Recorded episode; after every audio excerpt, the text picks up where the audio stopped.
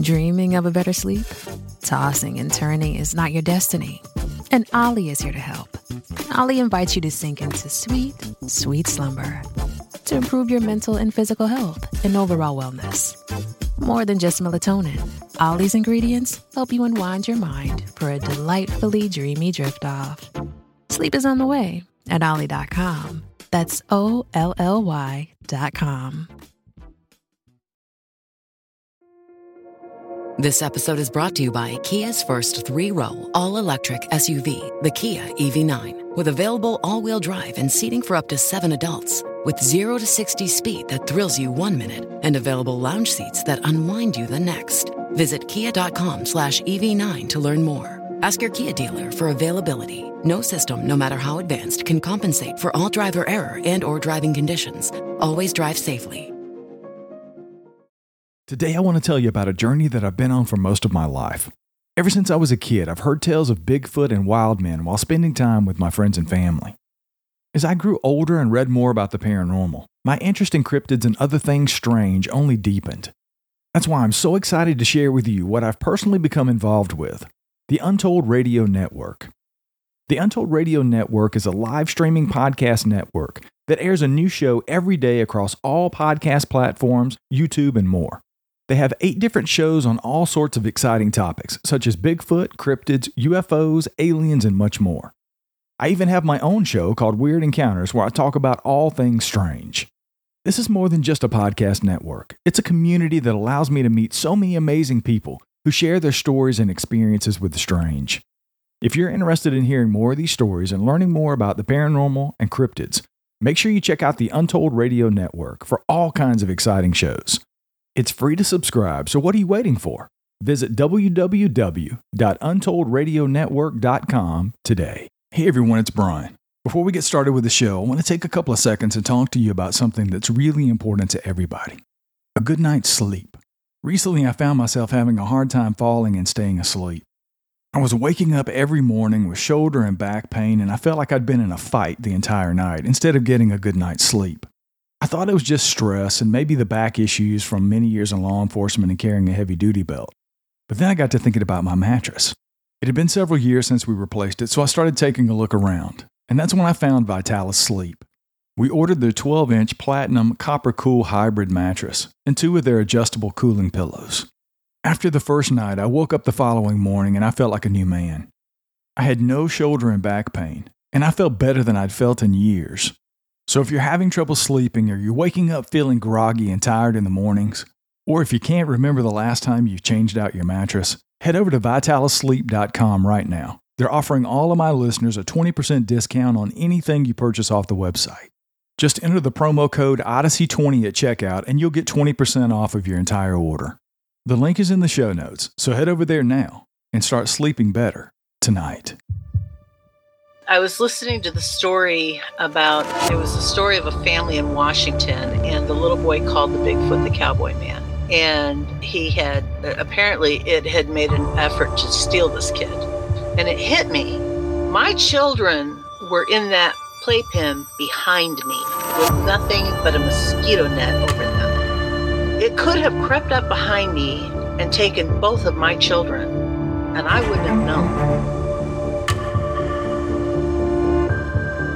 Father just got like a Mustang or something from Wyoming, okay? He had it out in the corral because he couldn't put it in the barn with the in the stalls with the other horses. It would kick and made all the other horses nervous. Had a Seminole Indian working the horse trying to break it every day. They had it out in the corral. This skunk ape snuck up behind this horse and grabbed it on its hindquarters. This particular horse kicks out, jumps over the corral, runs into the pasture, you know, to get away. At this point, the rancher's out there just blasted away with the dirty, dirty. Skunk ape runs into the swamp. I went up there uh, one day after that, or two days after that. I went up there and sat in the silence up there, and it. I'm telling you, man, it was free. It was crazy. You know, it was. There was a crazy vibe up there. Still, I did what I could to kind of get things under control. But I told her, I said, you need to get off this property. I, I feel like eh, no matter how strong you are, it's almost like standing in the ocean. You can't stand still without moving your feet. You're going to get knocked over eventually, no matter how strong, whatever. You, you can't withstand a barrage of, of weird spiritual energy. Right, Lisa, you got anything else before we get to it? Um, no, not really. Uh, did you want to put that picture up? Or oh, I do. Oh, thank you so much for reminding me of that. I've got it on here. I think everybody will like that. You, you go ahead and tell the backstory about that. Okay. Um, so this picture came to me from a friend of mine, and they were uh, out four wheeler riding in the woods, and they went to the old Fort Douglas it used to be a church and a school, and it is in the middle of nowhere. And when I say in the middle of nowhere, it's in the middle of the national forest, nowhere. And uh, she was in there, and there was a. It's a, it's a hot spot for for ghosts. A lot of people go there, try to pick up orbs, try to pick up voices. Just it's just a very active spot. So she was in the back with her camera, and a guy was up front. And you'll see the picture when Brian, when Wayne puts the picture up. He was on the stage with a with a voice recorder. She was in the back snapping the pictures, trying to catch orbs with her camera. And it's pitch dark in there, and the only light is coming from this guy's cell phone who's on the stage. And I will just let Wayne put the picture up and y'all tell me if you see what came out in this picture. See how quickly it takes y'all to notice. Yeah. And I sent it to Wayne, and Wayne is like, holy crap. y'all see that? I don't think we've got our full crew in here tonight. No, we don't. They'll trickle in. But yeah. Let me blow this up a little bit. See. Yeah. Is that not creepy as hell? Oh, it's creepy as hell. Y'all I see mean, that little girl? Yeah. And imagine seeing that after you've been in there when you didn't see it, and then you look at your phone when you get back home. You're going through your pictures, and you so find that's that. the case. That's the case with them. They didn't know until they no didn't oh. know it till they got home, and they were going through all their pictures. Yeah, look at her leg. Like, yeah, that's what. That's what's so way, weird about it. Over, it just doesn't look natural. Yeah.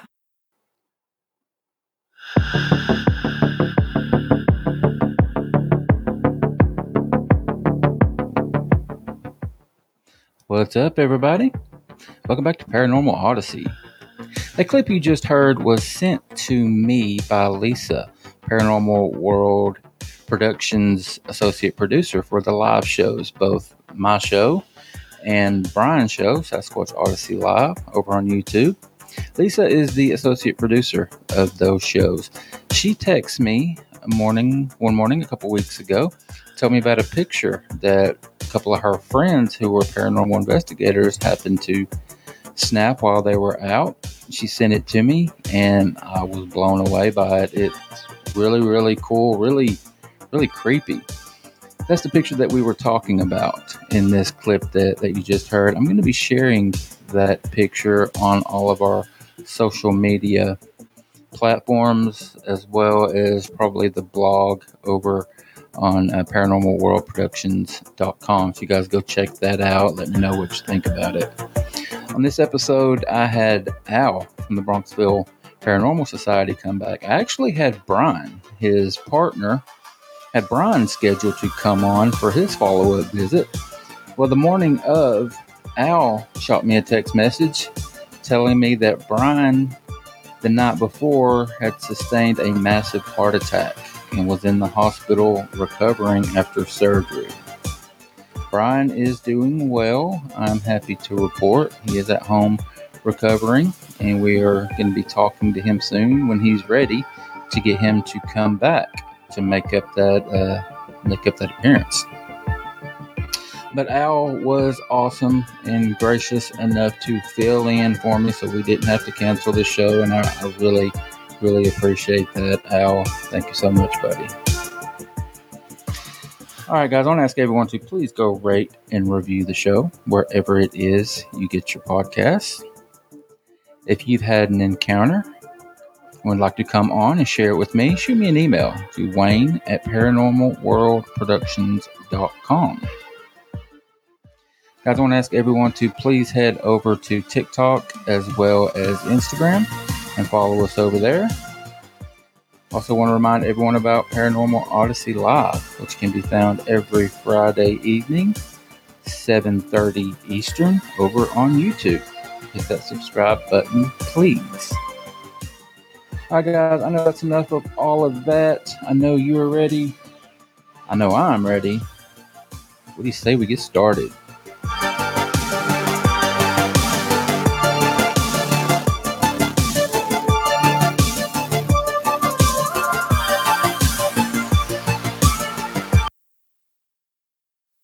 What's up, brother? Hey, Wayne. Hi, Lisa. Hi, nice to Hey, meet Al. you. Nice to see you. Hey, uh, did you see that picture, Al? Yeah, obviously. I've seen that picture. Yes, yeah. Pretty, pretty interesting photo. I got a couple of questions about it. Was that photo taken through a window? No, no, she was actually in the back of that room when she took the picture. Okay, my next question is the woman's face that's in the photo. hmm Does does she know who that is? No, No. Okay. Nope. Looked like a little girl.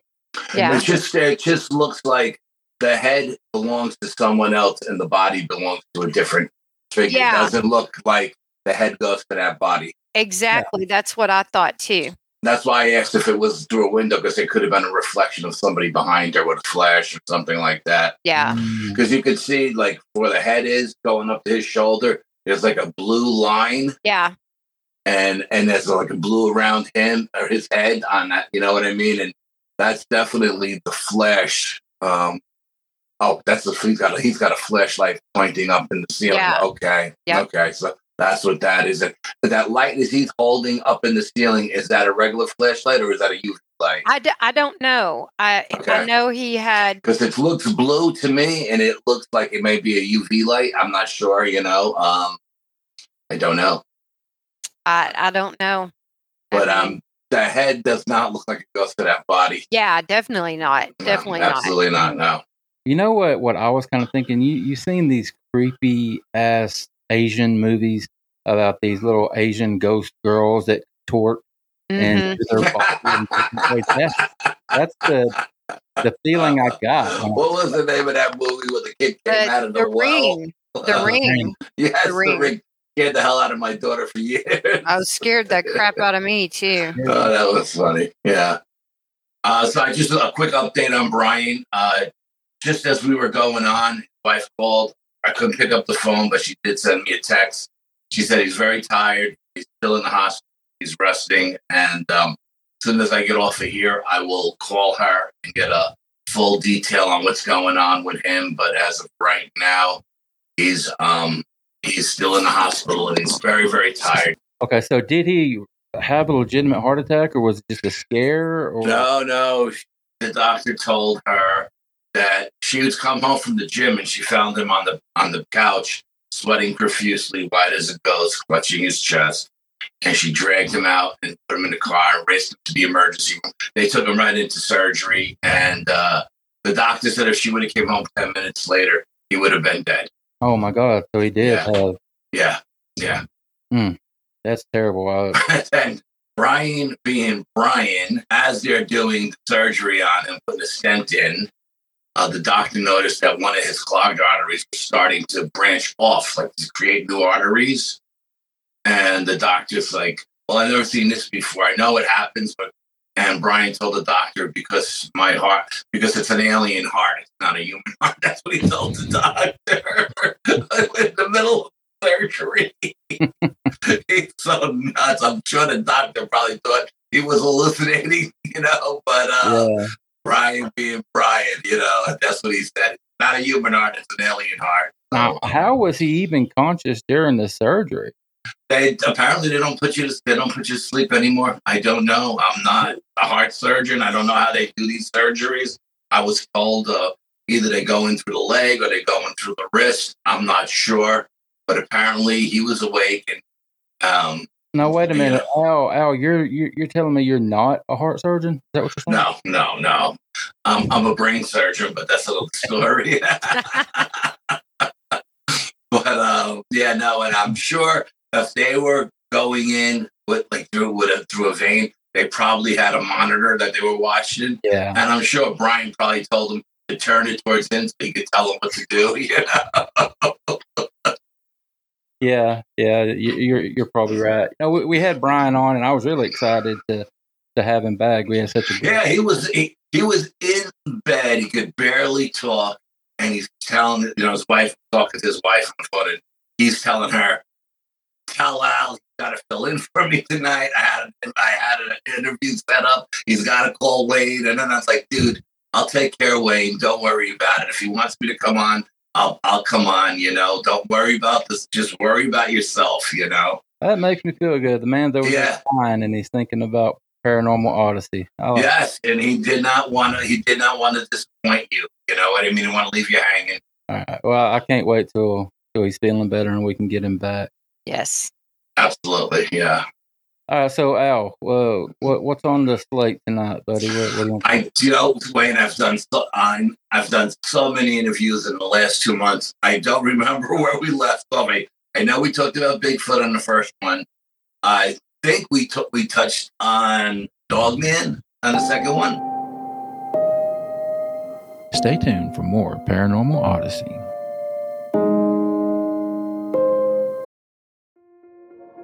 This episode is brought to you by Kia's first three row, all electric SUV, the Kia EV9, with available all wheel drive and seating for up to seven adults. With 0 to 60 speed that thrills you one minute and available lounge seats that unwind you the next. Visit kia.com slash EV9 to learn more. Ask your Kia dealer for availability. No system, no matter how advanced, can compensate for all driver error and or driving conditions. Always drive safely.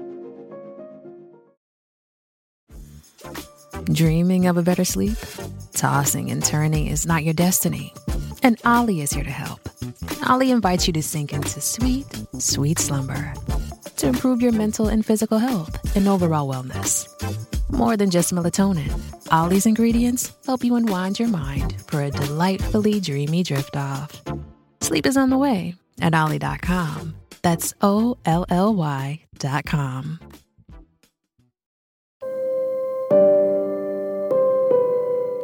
You know what? We we did hit on. You, you shared your Bigfoot encounter, which was one of the best first-hand encounters. Right, and I think I'm almost positive the second one we did was Dogman related because you wanted to go there, and No, I no, said, no. know, It was it was the paranormal, wasn't it? well, it's paranormal. So I you, don't know. I don't remember. I've done so many. I can't keep track of who's who. uh, Um, you and Brian and your cameraman went out. And, Oh, okay. I told you the nuclear lake story. Okay. and then Dogman was the third. Oh, okay. I thought. I thought. Okay, okay. I didn't remember which one we were on because, like I said, I've done so many, and I've I've done like two or three, or three or four for some other people, you know. And uh, Yeah. apparently, I'm doing a lot of stuff over in England, and they like to do like um part one through four or five or whatever. So I'm just like, I don't know what I'm talking about anymore. But um, if you want to talk Dogman, we'll talk Dogman tonight. Absolutely. I thought we're going to go UFO, but we'll talk Dogman. No, you you've already done Dogman, so let's let's let's Well, go. you said you said I did what you call it. I did um, I did uh, the paranormal one. Yeah, we are on live broadcast arguing in front of everybody. no, I'm not. We're not arguing. I don't remember what we talked about. we well, the first time time, time out. How Okay. about this? Um, Al, since I Yes. don't know anything about the paranormal society you belong to, can you tell me about y'all just a little bit since I'm brand new to this? Yeah, um, uh, Bronxville is actually a little town in Westchester, New York, and I work there with a bunch of uh, friends of mine, and we're all into the paranormal. And we started going out on the weekends and going to different locations and investigating. And we were actually up here in the Northeast. We have these ancient stone chambers Okay. that nobody knows who built it. Try to pass them off as um, root cellars, Right. They're above ground and they're made with stones that weigh like 10 tons. You know what I mean? So Right. they're not root cellars. And we were at a, a Native American uh, mountain called Nimham Mountain. And uh, we were doing an investigation. And there was like five or six of us inside one of these ancient stone chambers. And a family was walking by as we were doing the investigation. And one of the kids said, Wow, are you guys a paranormal team? You know? And I just blurted out, Yeah, we're the Bronxville Paranormal Society. I don't know where it came from. It just came out and very naturally. And then um, the name just kind of stuck BPS. It was easy to remember. And then my brother said, You know, you belong to other groups. Like I belong to this UFO group. And he says, And there's a lot of, you know, people in there with a lot of paranormal experience. You should put a real team together. It's just instead of just going out with friends, you know, that don't know what they're doing. And I did, and Brian was the first guy I picked, and uh, he's been my right hand man ever since then. And uh, that's how the team actually came together, and the name came together Cool. because we all worked in this one little town, you know. Yeah. Yeah, well, uh, you know, I I'm remembering we did have it uh, scheduled for you to talk about your UFO stuff tonight. So if that's what you were expecting to do and that's what I was expecting, let's just let's just roll with that. Yeah, whatever, whatever you want to do, man. I'm easy. You know, I got a ton of stuff. You know what I mean? I've just done three more paranormal investigations, so it doesn't it. matter. Yeah, so I mean, so if you want to start with the UFO stuff, okay. Yeah. Let's. I mean, I've, I've I had my first UFO sighting when I was ten years old. Um, my father had an A-frame garage. Me and my best friend were up on the garage listening to music one night, sky watching and I'm looking north, he's looking south, and we had a little portable radio up there listening to the rock station out of New York City, and we seen these lights dancing in the sky, really, really high, you know, and we're like, "What's that?" We couldn't figure out what it was, so I jumped off the garage roof, went into my father's garage. He had a big spotlight he used to use when he went crabbing at night, with the light on the water and the crabs come right up to it. So I grabbed his spotlight and I went up on the roof and I said to my friend Rich, I said, watch this. And I did like a Morse code. And these three lights that were dancing just stopped. So Rich is like, whoa, what's that? He goes, let me try. So he did like a Morse code, a little bit different than mine. And they did it back. And then I did it again. And one dropped. I mean, this thing was as high as a star. And in a thousandth of a second, it was just above the air traffic coming out of the city. And it was just like right there. And we jumped off the roof as fast as we could. And we ran into my room and hid under the bed. And we thought we were getting abducted, you know. And my father came in, seen us under the bed. So, what the hell you guys doing under the bed? Dragged us out from underneath. And uh, that was my very first UFO experience. And then from that point on, I would started waking up nosebleeds at night in the morning. My there would be blood all over the wall, all over my pillow. One night I got out of bed and I was sleepwalking, which is something I never really do. And I was taking these giant steps. And my mother and father were watching the late news. And my father goes, Where you going? And I said, I'm going home. And he goes, Oh, really? Where's home? And I said, The moon. And I was like, I thought I was walking up a stairway going up to the moon, going home. And he turned me around, kicked me in the ass. He said, Get back to bed.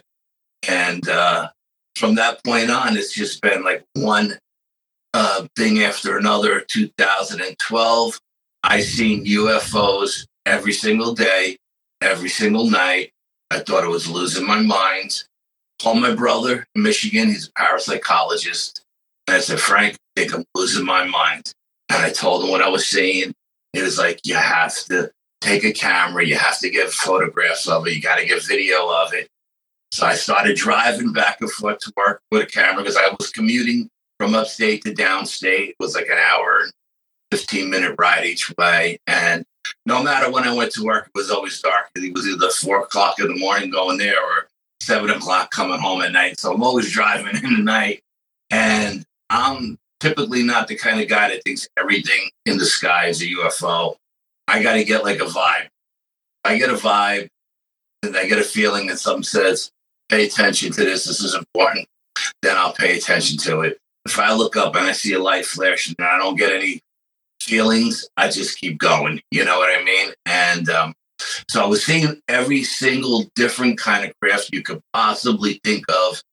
And every single time I took the camera out to get a photograph of it, camera wouldn't work.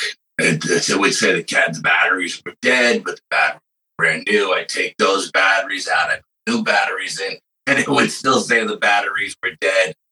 One night I was coming home and I seen what looked like uh, a different color, you know, the different color sparklers that have to shoot off different colors. Yeah. I'm I'm driving home and I see what looks like a sparkler up in the sky shooting off these silver silver light.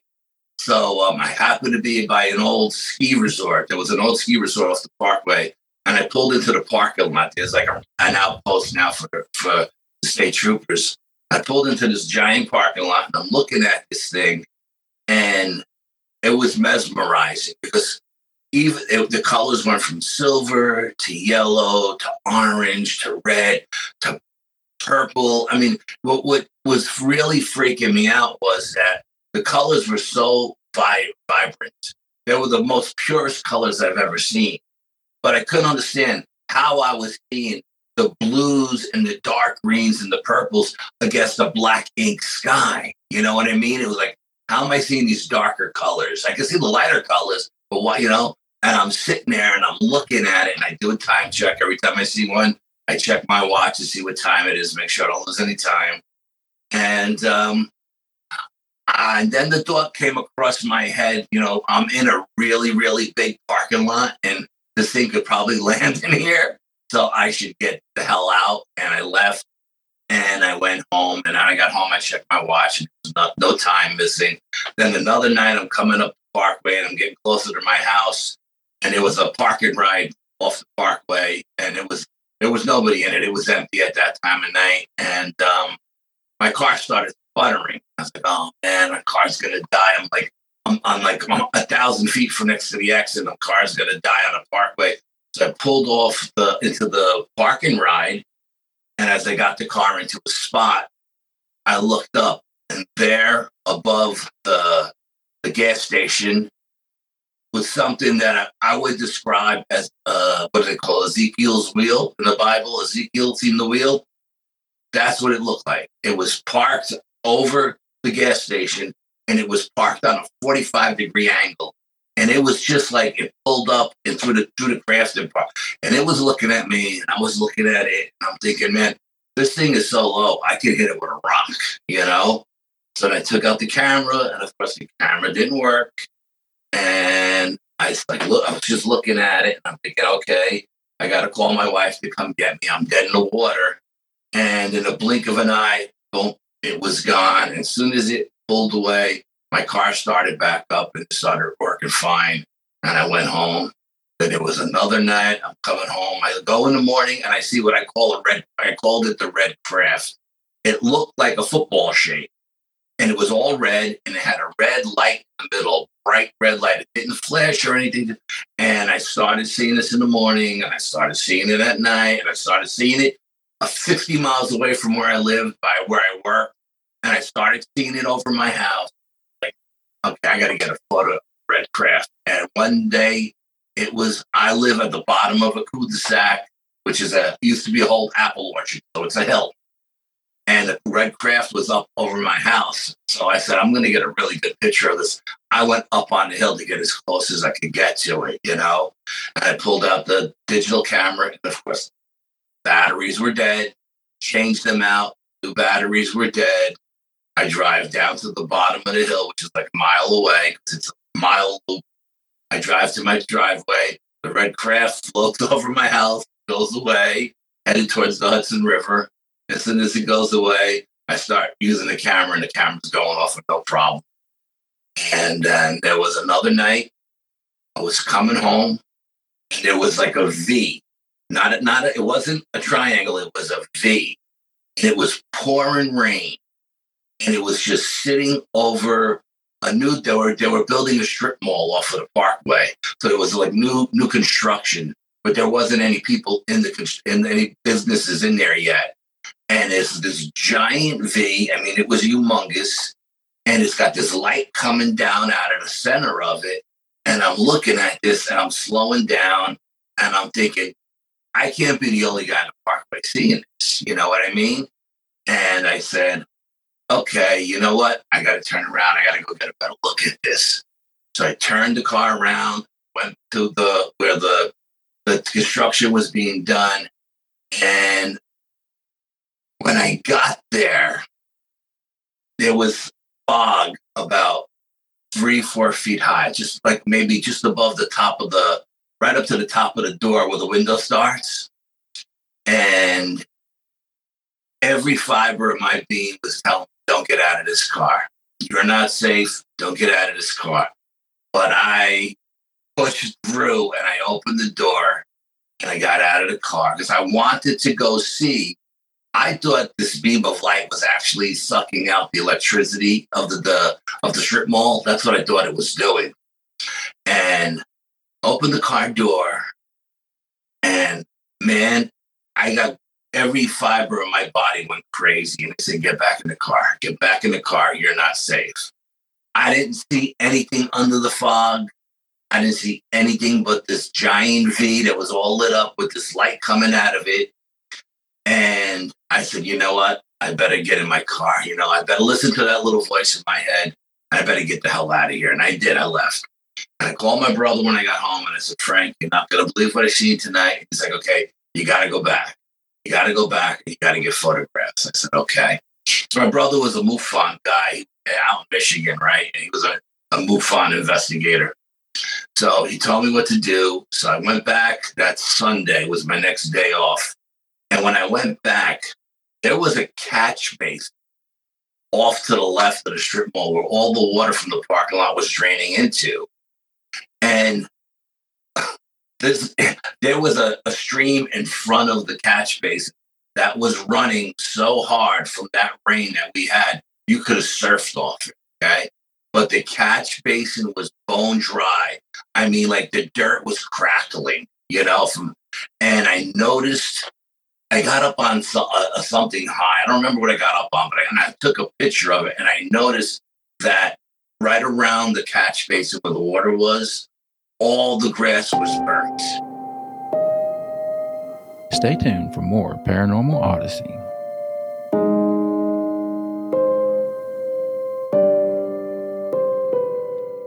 So, whatever this light was, it was siphoning up the water at the same time was doing that, it was drying the dirt and burning the grass around it. There was a giant burn ring around the grass. And I got those pictures, took those pictures, and I sent them to my brother. And I don't know, I don't know what he did with them, but I mean that was crazy, you know. And then there was a there was a time my my friend we'll call him Kyle. We're leaving work. This was down in down in Yonkers, New York. We're leaving work, and we were the last two guys to leave the building that night. It's pitch black. He just locked the door. We're leaving, and it's I, it's freezing cold. Like it's like 20 degrees out, but there's no wind, so it's not that bad. And we're just hanging out, uh, shooting the breeze by the front of the cars. He was another UFO guy. He believes in all of that stuff, and um, we're we're just talking, and I see way way in, up in the distance a star that looked like it was flickering, you know? So I, I, said, Kyle, look at that. That's that's a UFO, man. It's coming. It's coming for us, you know. He was like, "Don't Al, don't mess around, man. I don't want to, you know, don't joke like that." And I was like, "No." In all honesty, I thought it was a star with high altitude clouds going by, giving it the appearance of flickering. And to God, that's what I thought it was. So I'm busting Kyle's chops because he's afraid I said, watch this, and then go into my car and I do a Morse code with my headlights. No sooner did I finish doing the Morse code, this star made a beeline towards us. Right now, we're in we're in front of the building. There's a giant field outside the building, like the size of a football field, surrounded by trees with no leaves on it because this is the dead of winter. I'm going to say January, something like that, mid January, and um, so we're standing there, we're looking at this thing. Now he's freaking out. He wants to run back into the post office. And I was like, dude, if you go back in, you're going to set the alarm off. The the inspectors are going to arrest both of us, you know. And I'm like trying to stop him from going into the building. And we watched this craft, and it was a V-shaped craft. As it got closer, it went from a like a bright star or a light to like a V-shaped craft, and it got about hundred yards away from us, and it dropped out three red balls, and we watched these balls glide down, and it got to a certain height, and then they blinked out one after the other after the other, and we were so mesmerized at those three red balls that we forgot to even look at the craft anymore. And then when we decided to look up to see what the craft was, the craft wasn't there. And then I heard a little voice in my head say, I'll look up. And we looked up, and 50 feet above the building is this triangle shaped craft right above us. The trees aren't moving. There's no sound. There's no wind. There's no nothing, just the still of the night. And Kyle is freaking out because I'm telling you, I could have hit this thing with a rocket. It's it's gunmetal black, right? Or blue, whatever they call that, gunmetal blue. And it turns as though it's on an axis and it starts to glide away going south towards New York City. And if you blink your eye, you lose it in the night sky. You won't be able to see it again. And so then Kyle gets in his car. He goes north up the parkway. I go south down the parkway. I get home. I run up on the binoculars. I'm looking for it all over the place. And um, there's no, I, I couldn't find it. So that was pretty crazy. And yeah, uh, Al, let me uh, yeah, up real quick. Um, you, you know, being the Squatch Father, you know, Bigfoot, kind of your thing, uh, along with everything else. Any of these things that, that you've talked about, would you call them, be comfortable calling them orbs? no, everything I've talked about were, were solid crafts at this Okay. point. Yeah, no, they were not orbs. Absolutely not. No. Do you think that there is a connection between the orb, UFOs, and Bigfoot?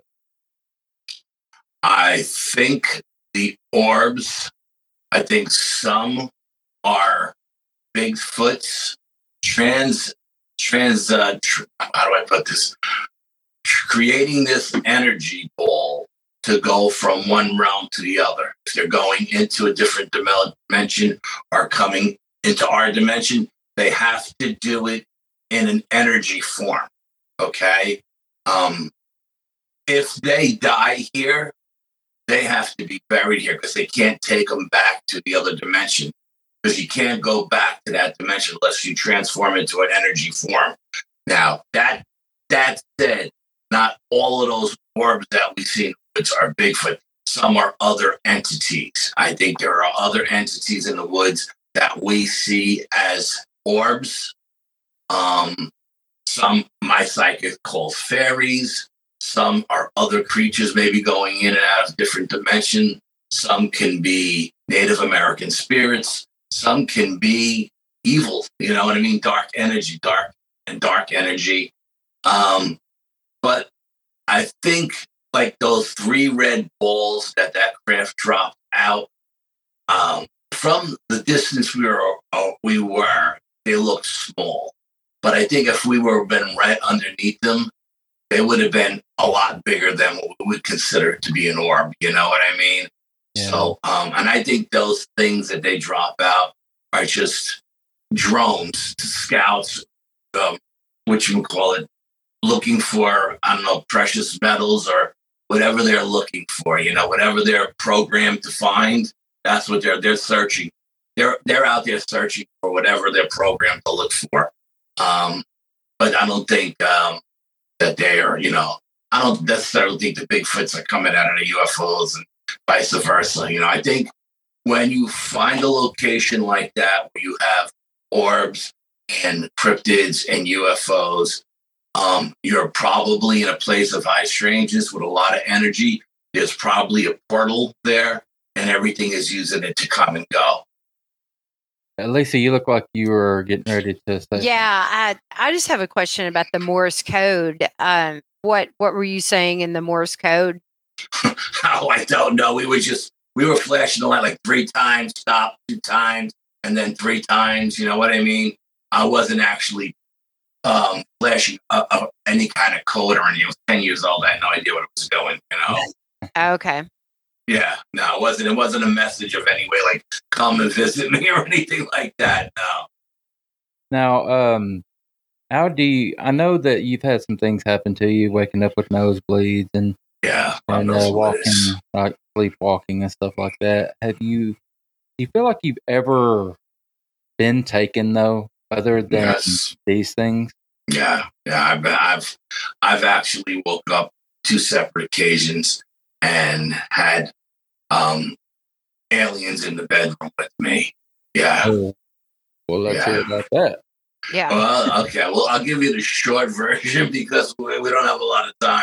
Um, the very first time I had, I had a, a terrible headache. Couldn't, but my eyes were hurting, and I went to all these different doctors, and no one could fix me. They were going to do like a, a spinal tap on me because they couldn't figure out what was wrong with me. But before we, before I was getting scheduled to do spinal tap, I took my wife and kids to a Native American powwow as we're walking through the powwow, um, a shaman, or at least that's what I thought he was, a shaman, came out of like a, a, a, a area where they had like um, little rooms set up, right? And he said, "You have something dark attached to you, and if you come in here, I'll cleanse you." Said, okay. I go, "How much is this going to cost me?" He said, "No, I'll do it for free." So I go into this little room, closes the door, and he's got somebody in there beating on a drum and he's banging it and he's smudging me and he's smudging me and it got to the point where it felt like i was having an outer body experience it was surreal and there was so much smoke in the room you couldn't even see these other two native americans you could just hear them so i guess at some point it was over and i heard him going through like a, a dresser a dresser drawer and i hear him moving rocks around and he puts a stone in a, in a leather pouch and he says, Wear this from now on and you'll be okay. You won't have any more issues that will attach to you. So I said, Okay, I come out of that little room and my headache is gone and I don't need dark glasses to see. And we have a beautiful day. That was in September. That October, um, my daughter dressed up as Dorothy from The Wizard of Oz. My son was like a pirate or a cowboy or something. And we had just did the neighborhood with all the other families. And it takes like hours to get around our whole neighborhood. There's a lot of homes here. And um, we come home, put the kids to bed. Um, my wife and I go to bed. And it was, the heat was pumping. It was really hot in the house. So I took that necklace off because I was sweating bullets. And I took it off and I put it on the, on the dresser. And I'm laying in bed. And at some point, I, it was like a light that came on into the bedroom, you know? And when the light came onto the bedroom, it kind of woke me up, but I wasn't. I wasn't in my physical body. I was having an outer body experience. I was on my headboard looking down at my body. And there was two tall gray aliens trying to elevate me and, and lift lift me out the window. And I'm thinking, while they're doing this, I'm thinking, well, first of all, how the hell are you going to get me out the window? It's closed. It's October. You know what I mean? Number one. And number two, I got a 125 pound canine German Shepherd. Why isn't he tearing these things into asshole? You know? And as it's pulling pulling my body closer to the window, my daughter in the next room screams bloody murder. She's screaming at the top of her lungs. No, you can't have him, you know, and all this stuff. So as soon as that happened, I'm back in my body. The dog jumps up, I jump up, my wife jumps up. We run into the kids' room, and my daughter is wrapped around my son's legs, holding him down. My son has no idea what's going on. He's crying hysterical. I said, Amanda, what's going on? And she said, Daddy, a light came into the room, and then Dorothy was in the room. And Dorothy wanted to take Nicholas to the light. And Dorothy told me, Don't worry, we'll bring him back. But I said, No, you can't have my brother. And I fought with Dorothy. She was fighting. The alien was trying to pull my son, and she was holding him down. You know, and so then we we tell the kids, okay, don't worry, it's just a bad dream. And we put them back to bed. We put the dog in the room with them, give a little, you know, feel safe. We go to back to bed. Wake up in the morning. I tell my wife, did that really happen last night? You know, uh, was that a bad dream? And she said, no, that really happened. Now I remember the native, the the shaman telling me, whatever you do, don't ever take the stone out of the pouch. Don't ever touch it with your hands. If you do, it'll lose all its protection powers. Well, that day, I opened up the pouch and I poured the stone on the bed and I picked it up. And to my surprise, it looked like an elongated alien head with two eyes, a nose, and mouth. And I got pictures of that I could send to you. It's the craziest stone you ever seen. I never seen a stone like with a face on it and an elongated alien head. So the next year I go back to the powwow. I want to find the shaman who gave me the stone, right? And I go back and I go back to where his booth was. And he's not around. So I asked, I asked somebody who happened to be the promoter, I said, Where's this shaman that was in this booth last year? And he looked at me like I was crazy. He goes, What's shaman? He says, You know, these are Native Americans from this area. They don't have shamans, they have medicine men, number one. And number two, all the medicine men are set up in the back of the, the field in the tents. If you want to go talk to them, you got to go talk to the elders, and then they're back there. So I went back there and I talked to the elders and I talked to the medicine men. They all said, no, shamans are in South America and um, not up here in North America. We have medicine men. And then I showed them the stone. I said, I think it's a sandstone, you know. And they all looked at it and they all like, they, none of them wanted to touch it because it looked like an alien's head, you know. And they said, nope, it's not a sandstone. We don't use this stone. He said, they said, this is a tiger's eye and it's used in South America in the Far East. It's not a stone that we use up here in the Northeast as protection, you know. So that really blew my mind. And if my daughter didn't wake us up screaming, I would have thought that what I was going through was a dream. You know, she validated them being there, you know. Stay tuned for more Paranormal Odyssey.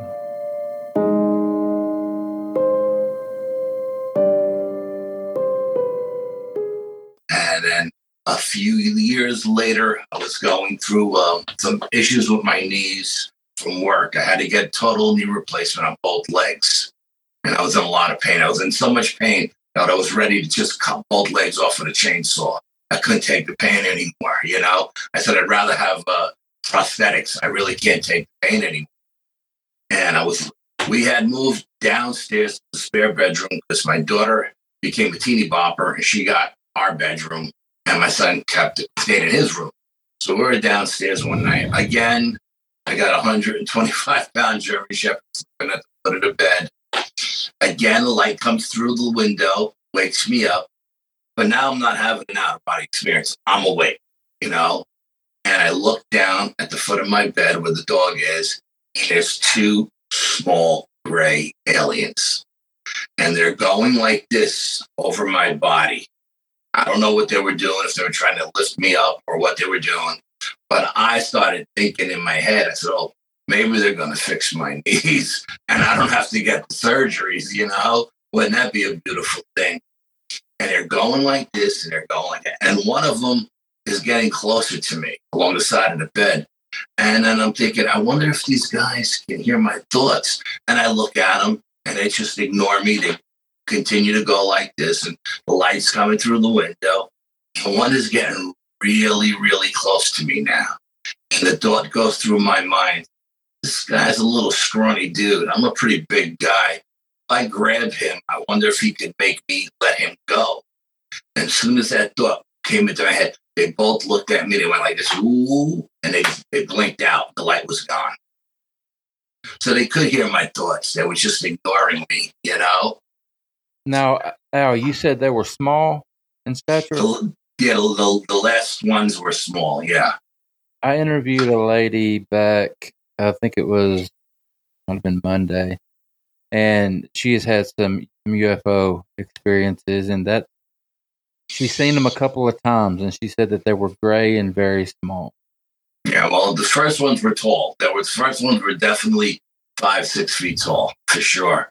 And these guys were half that size, three feet the most. He said about three or four feet. Yeah. Yeah. Yeah, these guys were three feet. And then there was another experience where my daughter and I were coming home from martial arts class. We did a, a daddy daughter class, you know. We were both doing karate, uh, top keto and um, taekwondo at the time. And we get in the car, and again, it's a freezing cold night, and but there's no wind, so it's not that cold. Again, it's in late December, mid January. I don't remember. And we get in the car and we're driving home. And my daughter turns to me.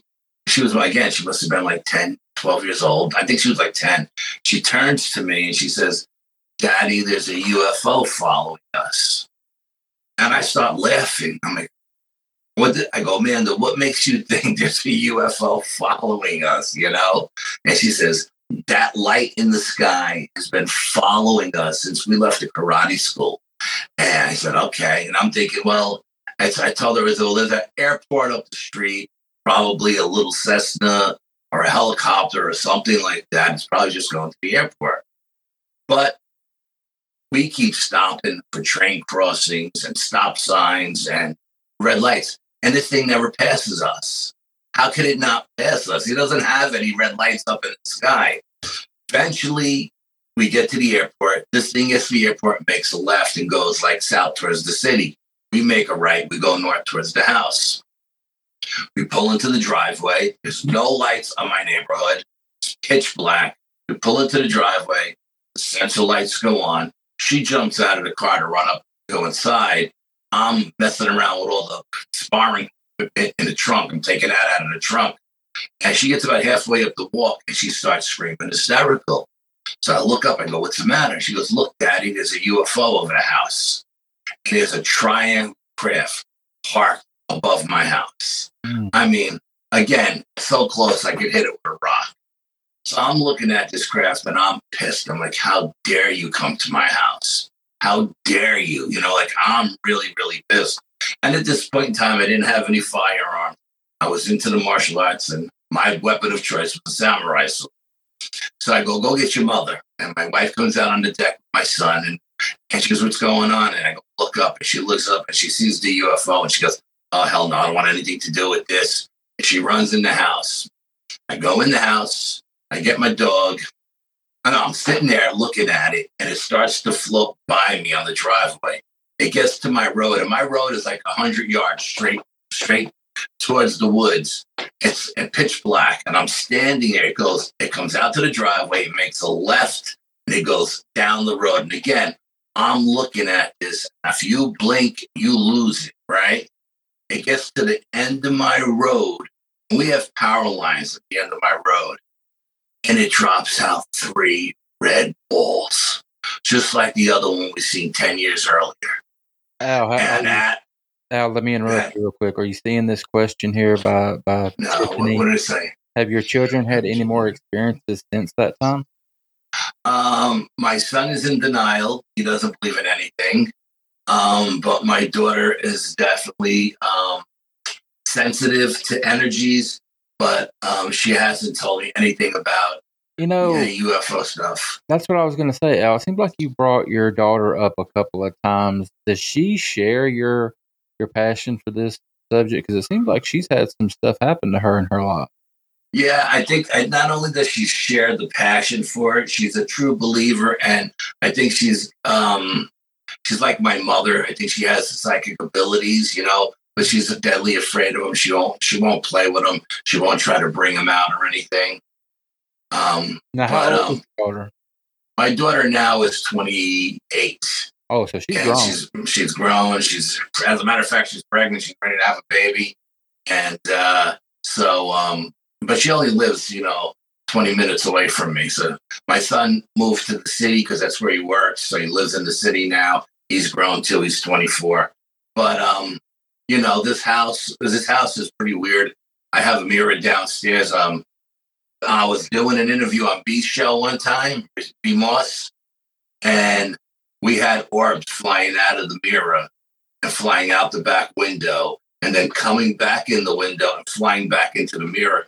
And B was going crazy because she'd never seen orbs before. She's only seen them in photos. And she goes, Did, did you just see that? An orb? I said, Yeah, that mirror's a portal. Don't worry about it. You know, she was freaking out. She was really freaking out. But um, to finish the story, I run in the house, I grab my samurai sword, my mag light, and my dog.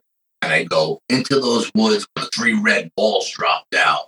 And I go up and down 100 yards each direction, looking for broken branches, smoldering leaves, weird looking rocks, anything that doesn't look natural.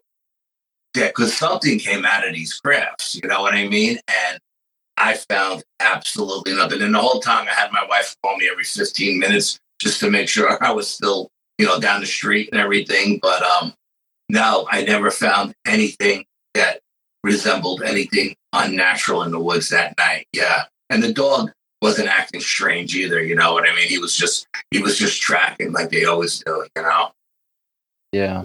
Yeah. I mean, you know, so those those are some of my some of my um more memorable accounts, you know. Well, you you got your your hand in just about everything, buddy.